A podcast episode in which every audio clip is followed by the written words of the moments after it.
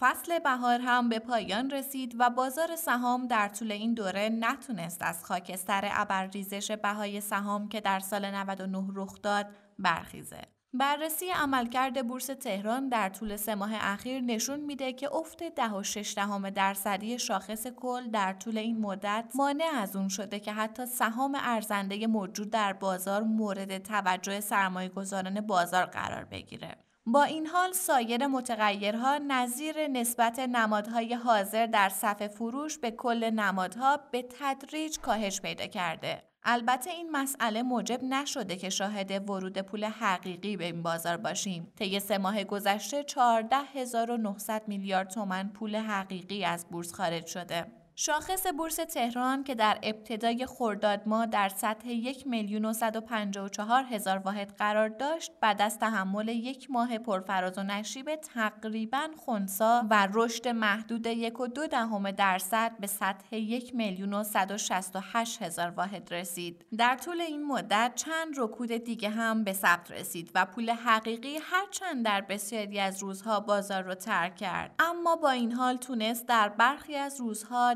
واکنش به خوشبینی حاصل از فصل مجامع و چند عامل جزئی دیگه به بازار سهام برگرده تا میزان خروج پول این دسته از بازیگران سهام به کمترین میزان از آذر 99 برسه. اگر از زاویه‌ای کلانتر به بازار سهام نگاه کنیم، اوضاع بورس رو باید با پایان خورداد در قالب عملکردی فصلی بررسی کنیم. در حالی که خرداد ماه نسبت به ماهای گذشته ماه بهتری برای بازار سرمایه و فعالان اون بوده اما با این حال بهار 1400 به عنوان سالی که میراث شوم ابرنوسان قیمت ها در سال 99 رو به دوش می‌کشه بهار خوبی برای بورس و فرابورس نبود.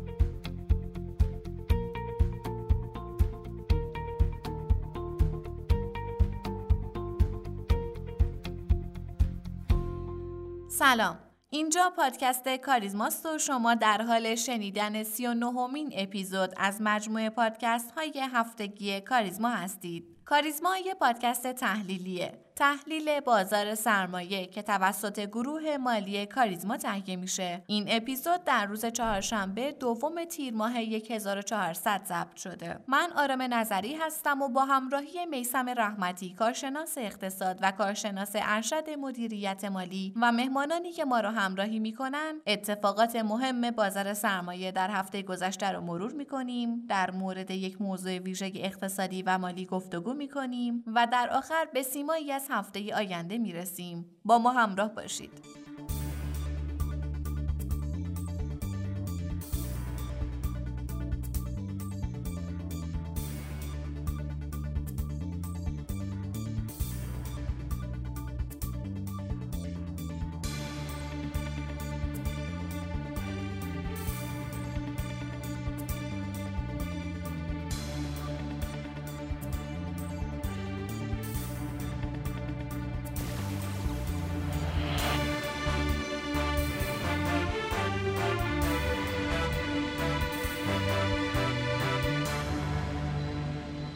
سلام و وقت بخیر به شما شنوندگان عزیز. در خدمتتون هستیم با یک اپیزود دیگه از پادکست کاریزما. سلام جناب رحمتی خدا قوت میگم بهتون. من هم سلام عرض می‌کنم خدمت شما و تمام شنوندگان عزیز. امیدوارم هفته خوبی رو پیش رو داشته باشیم. خب جناب رحمتی بهار هم تموم شد و سرمایه گذاران چشم امید به تابستان برای بهبود معاملات دارن. بهار که نتونست آنچنان که باید وضعیت رو بهبود بده. بله متاسفانه همونطور که شما در مقدمه عنوان کردید فصل بهار که نسبتا همیشه خوب برای بازار سرمایه پیش می‌رفت اما امسال درگیر تلاطم های سال گذشته خودش بود و بازدهی منفی رو ثبت کرد. اما به نظر می‌رسه چشمانداز بازار بهتر از ماهای گذشته شده. به نظرم یکی از نکته که قابل توجه اینه که معاملات سهام در بازار سرمایه به سمت متعادل تر شدن پیش رفته. یکی از دلایلی که برای این موضوع وجود داره افزایش ارزش معاملات صندوق های سرمایه گذاریه در طول این مدت هر زمان که سرمایه گذاران حقیقی اقبال کمتری به معاملات مستقیم سهام نشون دادن پول سرمایه گذاران خورد از این بخش بازار خارج شده و به معاملات صندوق های سرمایه گذاری قابل معامله اختصاص پیدا کرده. همین امر سبب شده تا نمودار حاصل از مقایسه این دو عدد نوعی واگرایی رو میان خالص خرید حقیقی سهام و صندوق های ETF دار نشون بده. این رویداد نشون میده که صندوق های معامله پذیر با آسون تر کردن سرمایه گذاری مستقیم تونستن خروج پول از بازار سرمایه رو محدودتر کنن و در زمان افزایش ریسک سرمایه گذاری به ابزاری جهت پوشش ریسک در این بازار تبدیل بشن. در طول سه ماه اخیر هر بار که ارزش معاملات سهام افزایش پیدا کرده ارزش معاملات صندوق ها هم بیشتر شده. اگرچه بخشی از این مسئله ناشی از افزایش خالص ارزش دارایی این صندوق هاست و طبیعتا رشد قیمت سهام در بازار رخ داده نمی‌تونیم افزایش ارزش یاد شده رو امری غیر معمول تلقی کنیم. اما توجه به این نکته ضروریه که همسویی بالای ارزش معاملات صندوق های سرمایه گذاری قابل معامله با ارزش معاملات سهام حکایت از سنجیده تر شدن ریسپذیری مردم در این بازار داره. چرا که اگر قرار بود معاملات بازار به روال سال قبل پیش بره فشار معاملات سهام افزایش پیدا می کرد. آقای رحمتی مشخص شدن رئیس جمهور چه پیغامی می‌تونه برای بورس داشته باشه؟ خب به هر حال یکی از ریسک ها یا به اصطلاح نااطمینانی مهمی از سر بازار برداشته شده و حداقل می‌تونیم بگیم از الان به بعد تمام تصمیم گیری ها در بازار سرمایه با تیم جدید شکل می‌گیره بازار سهام با توجه به تغییر تیم اقتصادی در دوره جدید با هر رویکرد مفروضی کنار خواهد اومد. و بالاخره اگر منصبایی نظیر وزیر اقتصاد و رئیس بانک مرکزی در اون مشخص بشه به نوعی خودش رو با رویکردهای اونا برای چهار سال بعد وفق میده. همین امر اگرچه ممکنه در نگاه اول چندان مهم به نظر نرسه اما عاملیه که می‌تونه در امنیت بازار سهام و کاهش ریسکای سیستماتیک نقش موثری بازی کنه. فعلا سیگنال عجیب و غریبی از انتخاب آقای رئیسی برای بازار سرمایه مشخص نمیشه چون هنوز تیم اقتصادی ایشون مشخص نشده و باید برنامه های این تیم تدوین بشه. اما به نظرم فضا بسیار آرومتر از گذشته میشه و حداقل می‌تونیم از این اطمینان داشته باشیم که دولت آقای رئیسی تجربه دولت قبل رو داره و به نظرم اشتباه های فاحش قبل انجام نمیشه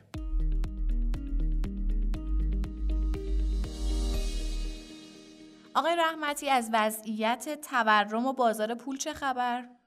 بذارید در اینجا شروع کنیم که در حالی که فرصت استفاده از منابع غیر تورمی برای منابع بودجه‌ای وجود داره اما بر اساس بررسی گزارش ها و آمارها در حال حاضر این سیاست در حال پیگیری نیست و منابع بودجه‌ای برای حقوق و دستمزد بیشتر از منابع بانک مرکزی تعمین میشه. در حال حاضر آمارها نشون میده سهم شبه پول در نقدینگی افزایش داشته در حالی که سهم پول کاهشی بوده. این بدین معنیه که دارایی هایی با بازدهی متوسط اما بدون ریس برای بیشتر مردم جذابیت پیدا کرده و دارایی مانند اوراق و سپرده های بانکی در اولویت خرید مردمه. اما نکته کلیدی اینه که دولت از این فرصت برای تأمین مالی استفاده نمی‌کنه و عملکرد چهار هفته‌ای در فروش اوراق این موضوع رو تایید می‌کنه. در مقابل اما دولت برای پوشش هزینه های کوتاه مدت خودش به منظور هموارسازی درآمدهای خود به جای جذاب تر کردن و استفاده از فروش اوراق قرضه از تنخواهگردان استفاده کرده. به گزارش بانک مرکزی استفاده از سیستم تنخواهگردان در اردیبهشت ماه سال جاری موجب افزایش پایه پولی شده. اگرچه در سالهای گذشتم از تنخواهگردان برای هموارسازی درآمدها استفاده می‌شد اما در حال حاضر با توجه به اقبال بیشتر مردم به اوراق سیاستگزار می‌تونه موانع بروکراتیک رو برای فروش اوراق مالی رفع کنه و برای هرچه بیشتر جذاب کردن این نوع از دارایی ها تمام همت خودش رو به کار بگیره. آقای همتی رئیس کل پیشین بانک مرکزی در جریان مناظرات هم اعلام کرد که دولت برای پرداخت حقوق کارکنان خودش در اردیبهشت ماه از تنخواهگردان استفاده کرده. تنخواهگردان هم بدین معنیه که دولت و وزارت اقتصاد برای پوشش هزینه‌های خودش از منابع بانک مرکزی استفاده می‌کنه و تا پایان سال فرصت داره اونها رو به نهادهای پولی کشور بازپرداخت کنه.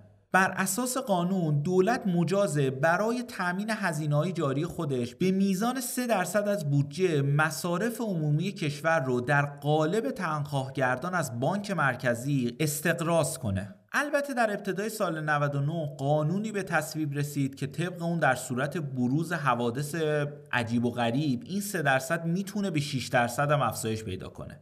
این در حالیه که در کشورهای توسعه یافته برای هموارسازی درآمدها از فروش اوراق قرضه استفاده میشه و بهرهگیری از تنخواهگردان در تئوریهای مالی موجب افزایش پایه پولی و از همین طریق سبب افزایش تورم میشه. اما بحثی که در اینجا مطرحه این که در حال حاضر استفاده از فروش اوراق قرضه برای وزارت اقتصاد بر اساس قانون میسره و می‌تونه از این طریق به پایدارسازی هزینه خودش بپردازه. نکته جالب توجه اینه که بر اساس گزارش ماهانه بانک مرکزی رشد نقطه به نقطه پایه پولی در اردیبهشت ماه بیش از سی درصد بوده که دلیل اون استفاده از تنخواهگردان هم ذکر شده. می‌تونیم نتیجه بگیریم که سیاستگذاری غلط دولت در زمینه فروش اصولی اوراق در بازار موجب افزایش پایه پولی شده که متاسفانه همین امر دیر یا زود تاثیر خودش رو در تورم می‌ذاره.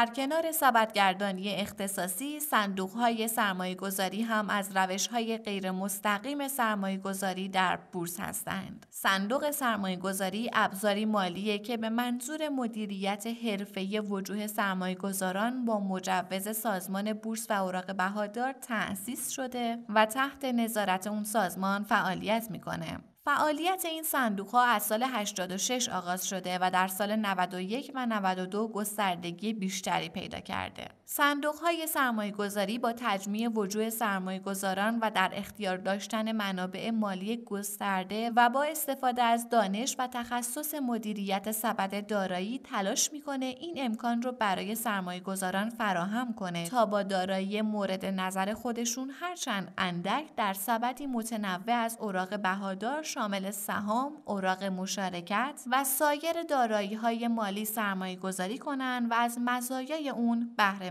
بشن. اما این صندوق ها علاوه بر مزیت هایی که دارن مشکلات و معایبی رو هم دارن. یکی از مهمترین مشکلات این صندوق ها ریسک نقدشوندگی اونهاست. زمانی که فشار عرضه بر بازار زیاد میشه طبیعتا فشار ابطال به این صندوق ها هم زیاد میشه. میشه گفت در روزهای منفی که فشار فروش زیاده صندوق هایی که نقدینگی لازم رو ندارن فشار فروش بر بازار رو بیشتر می‌کنن. در این پادکست قصد داریم در مورد چشمانداز این صندوق ها با جناب آقای میسم فدایی مدیر نظارت بر نهادهای مالی صحبت کنیم.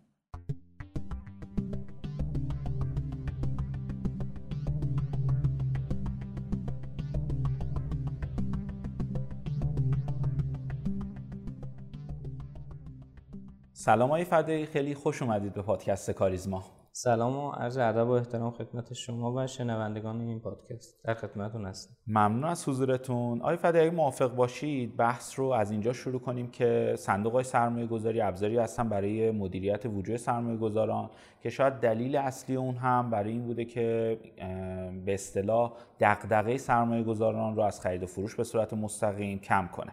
یکی از صحبت هایی که قبل از ریزش اخیر بازار همیشه درباره صندوق گفته می شد این بود که صندوق ها مثل شاخص کل یا مثل بازار ریزشی ندارن. ولی خب این ریزش نشون داد که تمام صندوق ها هم این امکان رو دارند که ریزش نسبتا سنگین رو داشته باشن.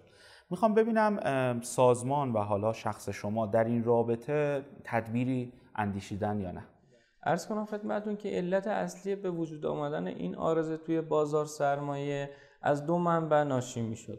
منبع اول عدم انگیزه مدیر برای کسب بازدهی بالاتر نسبت به شاخص بود که با توجه به مدل درآمدی که بر روی کارمزد صندوق های سهامی وجود داشت مدیر فارغ از اینکه بازدهی بهتری نسبت به شاخص داشته باشه یا بدتر یک کارمزد ثابتی دریافت می‌کرد. و این باعث می‌شد که مدیر صندوق انگیزه خاصی برای اینکه یه بازدهی بهتری نسبت به شاخص کسب کنه نداشته باشه هیچ وقت. این آرزه اول بود. آرزه دوم هم نصاب های سرمایه گذاری بود که نصاب های سرمایه گذاری این صندوق ها در سالهای گذشته تدوین شده. خب سالهای گذشته مدیران صندوق ها خب توانایی کمتری به نسبت الان که من خدمتون هستم داشتم و سازمان بورس در اون زمان برای کنترل ریسک می اومد نصاب های سرمایه گذاری مختلفی رو بر روی صندوق بار می‌کرد که باعث می‌شد که صندوق ریسکش پایینتر بیاد و فقط صرفا این ابزار راه اندازی بشه. در خصوص آرزه اول ما یک ابلاغیه رو هفته گذشته در هیئت مدیره سازمان بورس تدوین و ابلاغ خواهیم کرد انشالله طی هفتهاتی که کارمزد صندوق های سهامی از این بعد مبتنی بر عمل کرد خواهد شد. یعنی اون قسمت ثابتش رو داریم کم کم کم می‌کنیم اون قسمتی که مدیر صندوق هایی که بهتر از شاخص کار کردن می‌تونن با کارمزدهای بسیار بهتری رو بگیرن. و برای این کار هم اومدیم به دلیل اینکه خب توی یه صندوق سهامی trade اتفاق میفته و یه سری کارمزد ارکان هست یه ضریبی از شاخص رو به عنوان قولی benchmark قرار دادیم که حالا احتمالا 90 درصد باشه. یعنی یک مدیر اگر بیش از 90 درصد شاخص بتواند بازدهی کسب کند success fee دریافت می‌کنه. ما به خاطر اینکه این صنعت رو دچار هیجانات و حالا نوسانات نکنیم کم کم شروع کردیم. کارمزد ثابت رو از دو درصدی که وجود داره به یک و نیم درصد کاهش دادیم. از اون ور این success fee رو ایجاد کردیم. حالا چه اتفاقی میفته شما فرض کنید یک مدیر صندوق هستید شاخص مثلا یک سالی 100 درصد بازدهی میده. اما صندوق شما مثلا 130 درصد بازدهی میده. شما 90 درصد اون 100 درصد میشه 90 درصد. شما 40 درصد انگار بازده مازاد کسب کردید. حالا شما فرض کنید 10 درصد اون 40 درصد بازده به اون اسید منیجر برسه که میشه 4 درصد. 1.5 درصد هم داره بازده کارمزد ثابت می‌گیره میشه چقدر؟ 5.5 درصد. اما در صورتی که در شرایط فعلی این اسید منیجری که بهتر از شاخص هم کار کرده بود تنها چی؟ 2 درصد بازدهی می‌گیره. این امیدواریم که حالا گام به گام بتونیم انشالله تا آخر سال این رو هی افزایش بدیم کارمزدهای ثابت رو برسونیم به حداقل به قولی هزینه های جاری صندوق و این ساکسس رو افزایش بدیم که مدیر صندوق ها انگیزش بیشتری برای کسب بازدهی داشته باشن تا شاهد این رویه‌ای که فرمودید نباشیم. مورد دوم هم نصاب های سرمایه گذاری بودن. نصاب های سرمایه گذاری شما ببینید وقتی یک صندوق رو به صورت جنرال تعریف می‌کنید میگید آقا این صندوق سرمایه‌گذاری در سهامه. وقتی این شکلی میشه دیگه شما مجبوری خب همه افراد میان تو سعی می‌کنین که بالاخره ابزارهای کنترل ریسک که دست نهاد ناظر هست رو تشدید بکنه. اما ما الان در صدت هستیم که کم کم صندوق های تخصصی ایجاد کنیم در صنایع مختلف که دیگه اونها نصاب های کمتری داشته باشن. نصاب کمتری که داشته باشن مدیر صندوق آزادانه تر می‌تونه عمل کنه. الان با این نصاب هایی که برای صندوق های سهامی هست شاید ترک کردن شاید شاخص هم برای بعضی امکان پذیر نباشه. اما ما یک گزارشی رو داشتیم که در سالهای گذشته همواره بیش از 50 درصد صندوق ها بهتر از شاخص عمل کردن. و ما با توجه به این اومدیم اون مورد اول رو تدوین کردیم و برای مورد دوم هم انشالله صندوق های شاخصی صنایع و سکتور فانتا رو انشالله راه اندازی خواهیم کرد. خب این که خیلی خبر خیلی خوبیه برای هم بازار هم به خصوص مدیرای صندوق ها ولی فکر می‌کنم یکی از راهکارهایی که وجود داره برای مشکلی که بیان شد این انواع صندوق نوع صندوق ها رو بیشتر کردن که سازمان اخیرا صندوقی به نام صندوق اهرومی رو تصویب کرده. یکم می‌خوام در مورد این صندوق توضیح بدی چون یکم ناشنا سرمایه گذاران با این نوع صندوق. اینکه ماهیتش چیه و چه کاربردی در به خصوص در این مقطع زمانی برای بازار داره؟ ارز کنم خدمتتون که من از شرایط بازار شروع کنم تا برسیم به این صندوق. ببینید الان شرایط بازار به نحوی هستش که اکثر سهام هایی که توی بازار هست به کف قیمتی خودشون واقعا رسیدن و یک ارزندگی بسیار بالایی دارن. خب در این حالت خب بسیاری از اونهایی که با نگاه بلند مدت می‌خوان سرمایه گذاری بکنن خب حاضرن حتی اهرام هم لورش هم بگیرن و یک پورتفوی سهامی رو تشکیل بدن. خب این مقدمه در خصوص این موضوعی که فرمودید. حالا صندوق اهرامی چیه؟ ببینید فرض کنید خود شما مراجعه می‌کنید به یک کارگزاری. یک پورتفوی از سهام رو دارید می‌خواید اعتبار بگیرید. خب یک سری آرزه پیش روی شما هست. آرزه اولی که هست اینه که شما اعتبار رو که بگیرید باید تو مقاطعی تصویه بکنید. آرزه دومی که هست خب اون کارگزاری چقدر اعتبار داره که اصلا به مشتریان خودش تخصیص بده.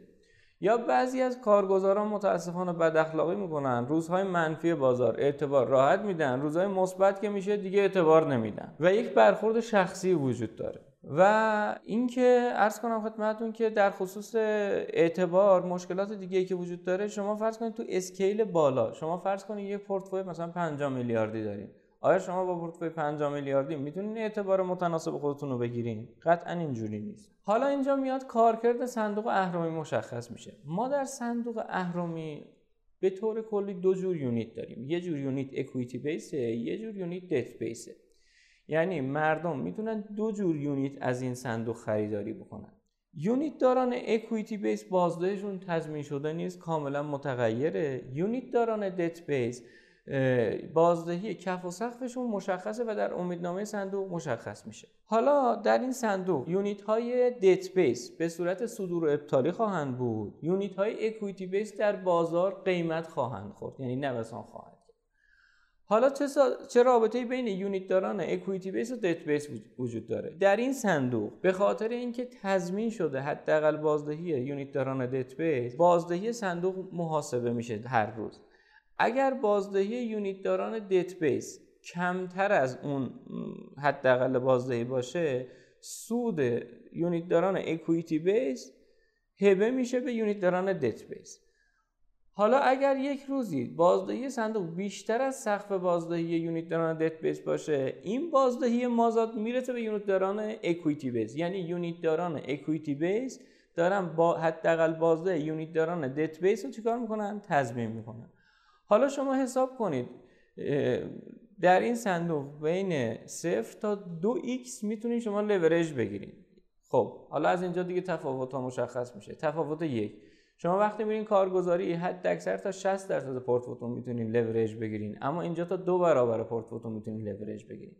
دو شما نیاز به تسویه leverage تون ندارین. یعنی همیشه unit دار... unit equity base و debt base تو صندوق وجود داره. و اینجوری نیست مثلا بگن آقا اسم ما بیاین تصویه کنین. نه خورداد ما بیاین تصویه کنین که بازار رو هم دچار تنش بکنه. این مدل اسکیل پذیره. شما دیگه توی اون مدل کارگزاری همیشه متکی به نظام بانکی بودیم. یعنی تا نظام بانکی به کارگزار ما اعتبار می‌داد اعتباری در بازار سرمایه وجود داشت. وقتی نمی‌داد وجود نداشت. اما اینجا بازار سرمایه از منابع خودش استفاده می‌کنه و یک لوریجی رو ایجاد می‌کنه. و برمیگردیم حالا به اون مقدمه که عرض کردم. تو این شرایط بازار فرض کنید شما بیاین یک unit equity base رو بخریم محل پیدایش ایده این موضوع کجا بود؟ از سهام عدالت بود. توی سهام عدالت خب پورتفوی که داره خب یک پورتفوی بنیادین و بسیار خوبی هست. و یک مقدار order هایی رو الان سرمایه‌گذاران روش مستقیم دادن و پشت کانتر مونده. خب حالا اگر ما یه چنین صندوقی رو فرض کنیم تشکیل بدیم. این صندوق الزاما برای سهام عدالت نیست یه مثال نوعی دارم عرض می‌کنم خدمتتون. فرض کنیم یک صندوقی رو ما تشکیل بدیم. پورتفوی سهام عدالت بیاد تو دلش قرار بگیره. بنده به شخص حاضرم یونیت, یونیت های اکویتی بیس رو بخرم. دو سال سه سال نگه دارم. مطمئن هستم که در یک جامپ بازار بازدهی که کسب میشه خیلی خیلی بیشتر از حالت عادی خواهد بود و با توجه به این اهرمی که دارم من می‌تونم بازدهی سه برابری کسب کنم که این باعث جذابیت این صندوق خواهد شد. آیا فدای اون بخش یونیت دیت بیسی که وجود داره می‌خوام ببینم سقفی که براش می‌ذارن بالاتر از سقف سود بانکیه؟ چون بله. اگر این حالت پیش بیاد پول های پارک شده ای که توی بانک ها هستن و شاید یکم تردید دارن که وارد بازار سرمایه بشه می‌تونه روانه بازار بشه و بازار رو خب از نظر نقدینگی پربارتر کنه. بله. دقیقا. چون در بلند مدت جناب رحمتی بازدهی بازار سهام همواره بیشتر از سپردهای بانکی بوده. به همین دلیل مدیر صندوق ها حاضر هستن که مثلا سود 22 23 درصدی هم حتی پرداخت بکنن و یونیت های دیت بیس رو به قولی به فروش برسونن. که تجربه ما در صندوق های سرمایه گذاری نشون میده. من حالا اینجا از فرصت استفاده کنم یک گزارشی از وضعیت صندوق ها هم عرض کنم خدمت شنوندگان. ما در صندوق های درآمد ثابتی که سهام خریدن از سالهای گذشته یعنی از دو سال گذشته تا الان سهام خریدن یک بازدهی بسیار خوبی و ذخیره شده در این صندوق ها داریم. ما به طور مثال در بزرگترین صندوق بازار که صندوق گنجینه زرین شهر هست الان بیش از چهار هزار میلیارد تومن سود ذخیره سهام داریم. که این من فکر نکنم هیچ بانکی هم حتی اینقدر ذخیره سود داشته باشه. یا تو صندوق لوتوس پارسیان ما الان بیش از 1500 میلیارد تومان سود ذخیره سهام داریم. که در فرض کنید اگر این صندوق ها به که مثلا صندوق fix بودن صندوق اهرمی بودن این 4000 میلیارد تومان بازده می‌رسید به unit داران equity base و فرض کنید حالا این اسکیل پذیر می‌شد و یونیت داران اکویتی بیس می‌تونستن تا دو برابر اهرم بگیرن که این کار در نوع خودش بسیار جسورانه و انشالله مفید خواهد خیلی ممنون از تدابیری که دارید میاندیشید.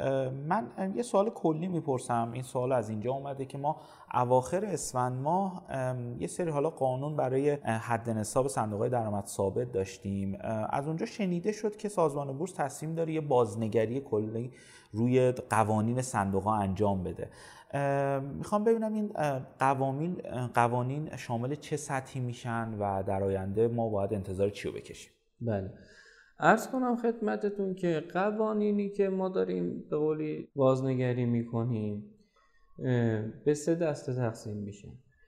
یکی بازنگری تدوین قوانین جدید برای صندوق های سرمایه گذاری ببینید ما در بازار سرمایه با دو تا موزل توی حوزه قوانین مقررات مواجهیم. موزل اول زیاد بودن قوانین.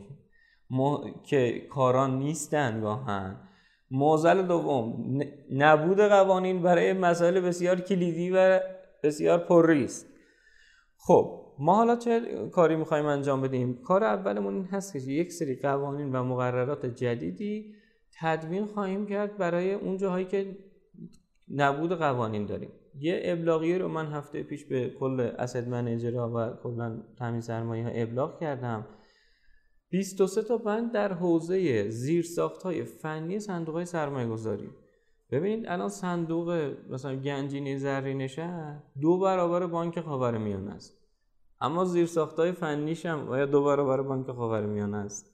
صندوق لوتوس پارسیان الان اندازه بانک انصاره. اما زیرساخت های فنیش به این شکل هست. پس ما در این حوزه قانون نداشتیم. ما اومدیم یک ابلاغیه بسیار مهمی در حوزه زیرساخت های IT صندوق ها چیز کردیم که اولین تدوین بشه. یا مثلا در حوزه هایی که مربوط به بحث marketing هست. ما الان هیچ قانونی نداریم. یعنی الان یه دونه مدیر صندوقی یه دونه سبدگردانی می‌خواد تو بحث حوزه marketing ورود پیدا بکنه هیچ قانونی وجود نداره. و نبود قوانین حالا برای مجموعه خصوصی شاید خیلی مشکلزا نباشه اما برای مجموعه دولتی و خصولتی خیلی مشکل ایجاد می‌کنه. مثلا طرف می‌خواد کارمزد مثلا بازاریابی برای صندوق بده. خب هر عددی بده مورد اتهام سهامداره. سهامدار میگه خب چرا دادی؟ مثلا قانونی که وجود نداره. اما خب سازمان بورس باید اسپانسر و حامی این این مدل ها باشه. پس یک کار تو اون حوزه است که خدمتتون عرض کردم. حوزه دوم بازنگری در سطح قوانین خرد هستش. ما دو تا بسته تا الان خدمت فعالین بازار تقدیم کردیم. بسته اول بسته بازنگری قوانین و مقررات بود که 13 بند داشت که اهم از صدور ابطال در شعب بانک ها صدور ابطال در اپلیکیشن های بانکی بود. fund of fund رو بازنگری کردیم توی اون نصاب های سرمایه گذاری و حالا قوانین متعددی بود که فروردی ما منتشر کردیم. ما بسته دوم بازنگری قوانین و مقررات رو هم هفته پیش تصویب کردیم که شامل پنج بند بود. یکی بحث همین کارمزد مبتنی بر عملکرد بود. بحث امکان ذخیره گیری یونیت های سهامی که صندوق های درآمد ثابت خریدن. یعنی یه صندوق درآمد ثابت می‌رفت یونیت صندوق سهامی رو می‌خرید. وقتی سهام می‌خرید می‌تونه سود مازاد رو ذخیره کنه نگه داره. اما یونیت صندوق سهامی رو نمی‌تونست ذخیره کنه. به همین دلیل صندوق های ثابت تمایلی به خرید صندوق های سهامی نداشتن. این رو تصویب کردیم. بحث اینکه تمامی اسناد تعهدآور صندوق ها توسط دو تا عضو هیئت مدیره مدیر صندوق حتما امضا بشه. ببینید صندوق های ما دیگه دارن بزرگ میشن. وقتی دارن بزرگ میشن و اسکیل پیدا می‌کنن باید موارد کنترل ریسک هم در نظر گرفته بشه. بحث بعدی رو که داشتیم ممنوعیت عضویت هیئت عضویت در هیئت مدیره ناشران بورسی توسط صندوق ها هستن. ما شاید دوستان بگن خب آقا این که اصلا مبتلا به نبوده. ما یک مورد داشتیم یکی از صندوق ها رأسا خودش رفت عضو هیئت مدیره یکی از شرکت های مشکل دار شد. و متاسفانه ریسک زیادی به یونیت داران منتقل کرد. ما حق رأی رو ساقط نکردیم اما خودشون مستقیما نمی‌تونن عضو هیئت مدیره اون ناشر بورسی بشن. و همچنین در راستای قوانین اجرایی صندوق ها هم یک سری تسهیلاتی انجام شده که حالا چون دیگه بحث مربوط به مدیر صندوق است حالا خیلی دیتیل نیست دیگه. آقای فدایی همونطور گفتید صندوق ها دارن بزرگتر میشن قاعدتا هم به دلیل اینه که سرمایه گذاران در این صندوق ها هم بیشتر میشن. ما فرض کنیم الان می‌خوایم یک برنامه ای برای ده سال آینده داشته باشیم. برای بخش آخر مصاحبه من می‌خوام ببینم سازمان چه برنامه هایی برای ایجاد ابزارهای مختلف داره که تمام سرمایه گذاران با هر سلیقه‌ای بتونن در صندوق سرمایه گذاری کنن. به عنوان مثال صندوق های در زمینی مثلا املاک و مستقلات یا حتی حتی صندوق های از قبیل cryptocurrency ها. می‌خوام ببینم تو این فکر هستن یا نه. بله. عرض کنم خدمتتون که ببینید ما الان صندوق های اهرمی رو که تقدیم بازار کردیم در حوزه کلا سرمایه گذاری غیر مستقیم ما کار دیگری که الان انجام خواهیم داد و این خبر خوب رو خدمتتون بدم. ببینید مجلس اومد مالیات عایدی بر املاک مستغلات رو تصویب کرد. به چه مفهومی هست؟ شما میری یه ملکی رو خریداری می‌کنی قیمتش میره بالا. می‌خوایم بفروشیم به سرکارخانه یه مالیاتی رو باید در این زمینه پرداخت بکنیم ما صندوق های املاک مستقلات رو به زودی طی حد اکثر یک ماه آینده تقدیم بازار می‌کنیم. چه اتفاقی میفته یه فاندی تشکیل میشه میره یه دارایی رو می‌خره. اما این دارایی رو نمی‌خواد بفروشه. صرفا اون پوست یونیت های صندوق ها معامله میشن. که با این کار صندوق های املاک مستقلات می‌تونن یک اسید کلاس جدیدی رو وارد بازار سرمایه بکنن. یعنی ما الان تو بازار سرمایه بازار بدهی رو داریم بازار اکویتی رو داریم بازار کالایی رو داریم و بازار مسکن هم به این شکل می‌تونه وارد بازار بشه. و عرض کنم خدمتتون که به دلیل اینکه املاک برای ورود به سرمایه گذاریشون عددهای بالایی می‌خواد اما یونیت های صندوق می‌تونه یونیت های هزار تومانی حتی باشه باعث میشه که مردم با هر سرمایه بتونن وارد این بازار بشن. نه بازار ساخت صندوق های زمین ساختمان که مربوط به حوزه ساخت و ساز ممکنه ریسک داشته باشه ممکنه پایان کار نگیره اتفاقی بیفته در حین اجرای پروژه. اما در صندوق املاک مستقلات یک ملک آماده به قولی ساخته شده هست. تمامی مجوزاتش اصل شده. یک فاندی تشکیل میشه. مردم حتی با 100 هزار تومان هم می‌تونن در بازار املاک و مستقلات سرمایه گذاری بکنن. که این مورد فکر کنم یک جهش بزرگی خواهد بود که ما طی حد اکثر یک ماه آینده اساسا ما امیدنامه این صندوق ها رو ارائه خواهیم کرد و به دلیل جذابیت این صندوق ها ما همین الان درخواستهایی رو برای این صندوق ها از سوی تامین سرمایه مسکن و بانک آینده داریم. مورد بعدی که داریم صندوق های hedge fund هستن. خب ما market آتی و option امون توی بازار سرمایه هیچ وقت شکل نگرفت.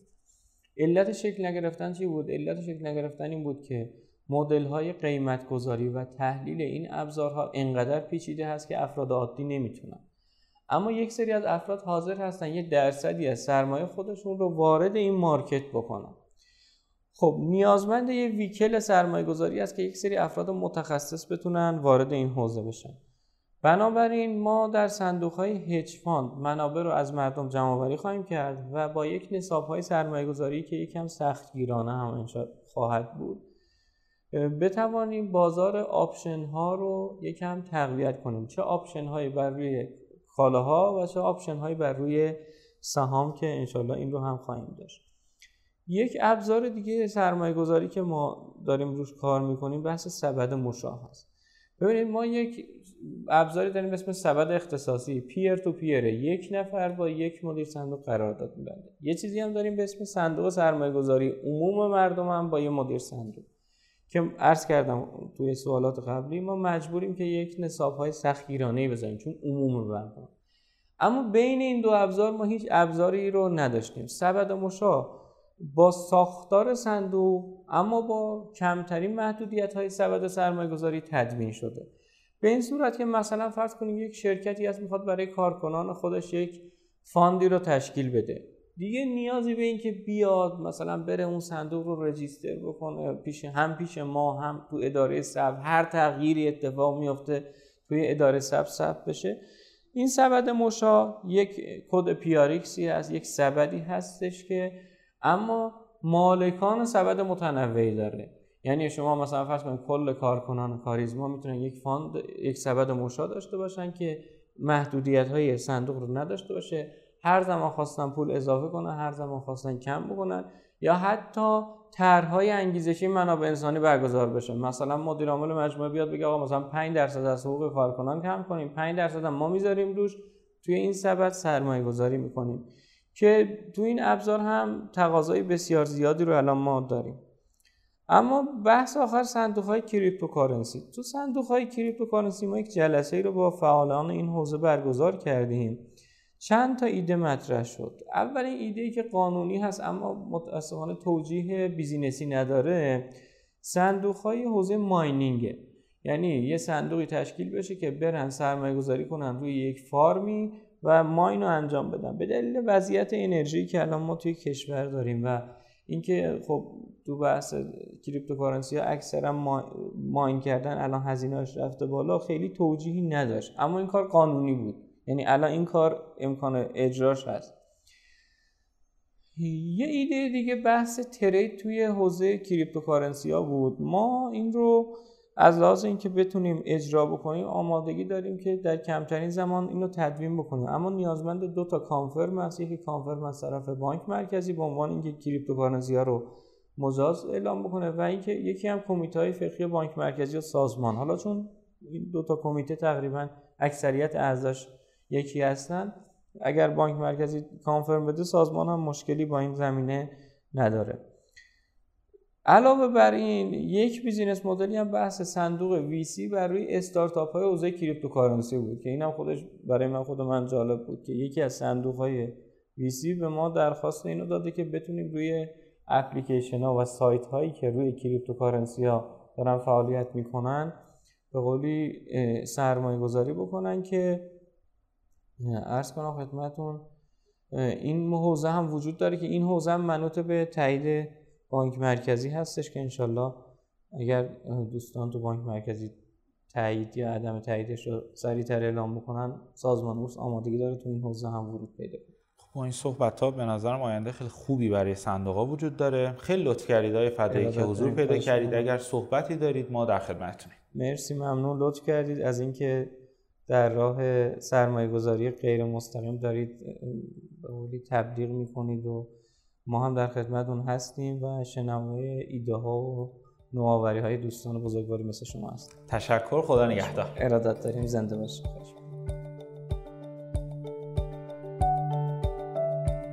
ممنون از شما که ما رو میشنوید. لطفا سوالات، نظرات، انتقادات و پیشنهادات خودتون رو از طریق آیدی تلگرام پاد underline admin با ما در میون بذارید. دی underline admin باعث افتخار ماست که صدای شما باشیم. ما رو هر هفته به نام پادکست کاریزما در تمام پادگیرها مثل کست باکس، اورکست بشنوید و به اشتراک بگذارید. تا هفته آینده و قسمت بعد خدا نگهدار.